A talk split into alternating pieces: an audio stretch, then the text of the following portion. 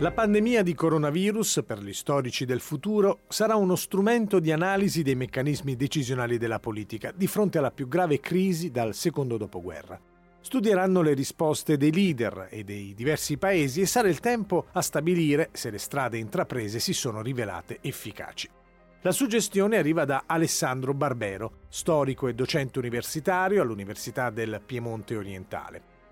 Appassionato divulgatore ha trasformato la sua materia in fenomeno di massa con gli interventi in televisione, ma anche grazie a decine e decine di lezioni che gli appassionati, soprattutto giovani, condividono su internet e sui social media come veri oggetti di culto. A Barbero è dedicato questo episodio, a cura di Giulia Avataneo. Finché un evento non è concluso, per lo storico è impossibile analizzare il periodo che sta vivendo. Lo stesso vale per questo tumultuoso 2020, anche se qualche indicazione può arrivare dalle grandi epidemie del passato. Le crisi del passato paragonabili a quelle attuali ci sono, ed è soprattutto la spagnola. Perché le grandi epidemie che noi studiamo invece nei manuali scolastici, le grandi epidemie di peste del 300, del 600, non erano paragonabili, perché brutalmente moriva molta più gente. Invece noi siamo in una situazione paragonabile a quella della spagnola, una malattia cattiva, molto contagiosa, che contagia un'infinità di persone, ma che per fortuna ha una letalità abbastanza bassa. Ecco, di fronte a questa analogia con la spagnola viene da dire, tu guarda, i governi del 1918 non si sono sognati neanche per un attimo di dire che l'epidemia era il loro grande problema. C'era la guerra mondiale in corso c'era appena stata la rivoluzione d'ottobre. Ecco, la pandemia era tutt'al più il terzo dei problemi. Noi oggi abbiamo avuto il coraggio di dire, di fronte a questa epidemia che ammazza tanta gente, ma non tantissima, in passato non se ne sarebbero neanche accorti. Ebbene, noi invece non lo vogliamo questo. Noi non vogliamo permettere che una malattia faccia strage, nemmeno dicendo vabbè tanto la strage è limitata. Siamo disposti a rivedere tutti i nostri preconcetti, i nostri pregiudizi economici, l'importanza della crescita, la sacralità del PIL, per fermare questa minaccia. Ecco, in futuro ci diranno se era una scelta obbligata, se è stata una scelta coraggiosa, se è stata una scelta giusta, ma certamente però appunto il fatto che abbiamo scelto così è una cosa che in precedenza nella storia dell'umanità non si era mai presentata. Al grattacielo Intesa San Paolo di Torino, Alessandro Barbero ha proposto per il quinto anno consecutivo un ciclo di incontri con la storia, un evento molto atteso che quest'anno si è svolto in streaming. Al centro delle lezioni c'erano tre grandi donne che ognuna a suo modo hanno avuto il coraggio di rompere le regole del loro tempo. Sono Santa Caterina da Siena, Giovanna d'Arco e la poetessa russa Anna Akhmatova. Quando si studia la storia delle donne ci si rende subito conto di un paradosso. Le donne da un lato nel passato sono poco documentate, poco rappresentate.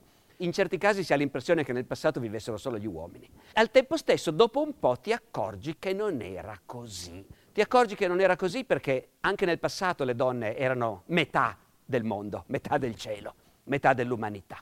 E pesavano, contavano, però contavano in modi diversi rispetto agli uomini. Ecco, quello che si impara studiando la storia delle donne del passato è che quasi tutte le civiltà che noi conosciamo prima della nostra davano per scontato che uomini e donne devono vivere vite separate, fare cose diverse. Si incontrano soltanto nel letto coniugale, potremmo dire, perché è indispensabile, perché bisogna fare i bambini. Ma per il resto uomini e donne in passato davano per scontato di dover vivere vite diverse. E quando una donna si ribellava contro queste cose sembrava una cosa mirabolante e finiva per diventare una santa oppure, oppure una strega. Ecco.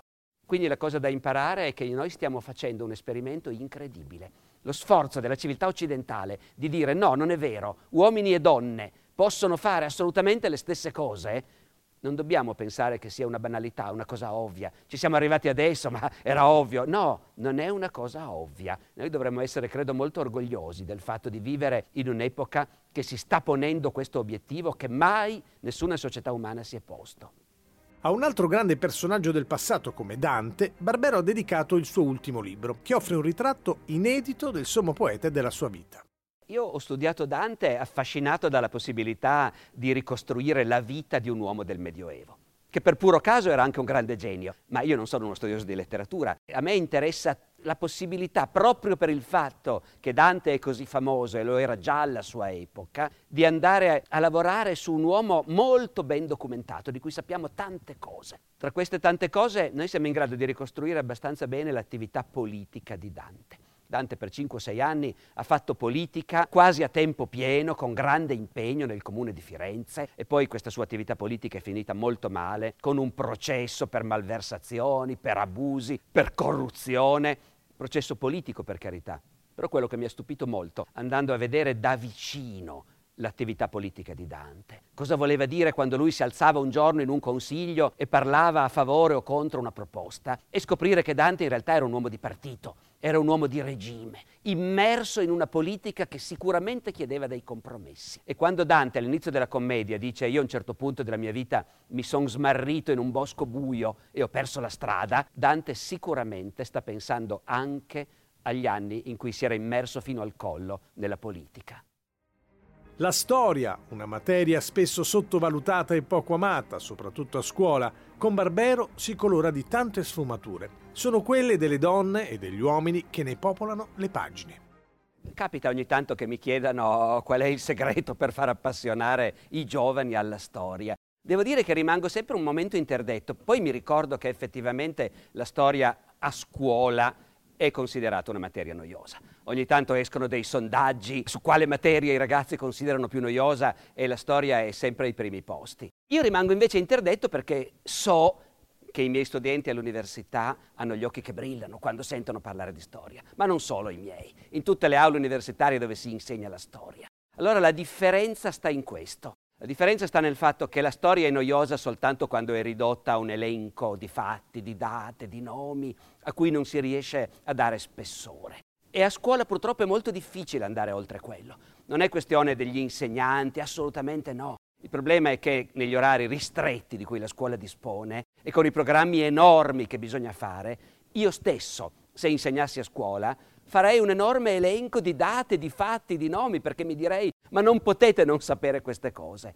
Poi però invece la storia diventa una cosa vera quando hai modo, quando hai modo di entrarci dentro, quando hai modo di far vedere che i, i protagonisti sono esseri umani, sono uomini e donne con tutti gli enormi problemi della loro vita. E questo però puoi farlo soltanto quando hai modo di approfondire, quando hai modo di entrare nel dettaglio e quando hai modo di guardare negli occhi le persone a cui stai parlando e capire, capire il momento in cui gli scatta di colpo qualcosa in testa. Ecco. Purtroppo la didattica a distanza non è l'ideale da questo punto di vista. La didattica a distanza è una cosa indispensabile in questi tempi di epidemia, meno male che c'è, ma è come il tampone. È una cosa indispensabile, per fortuna esiste, ma spero che un giorno si possa tornare a dire ti ricordi i tempi in cui eravamo costretti a fare didattica a distanza?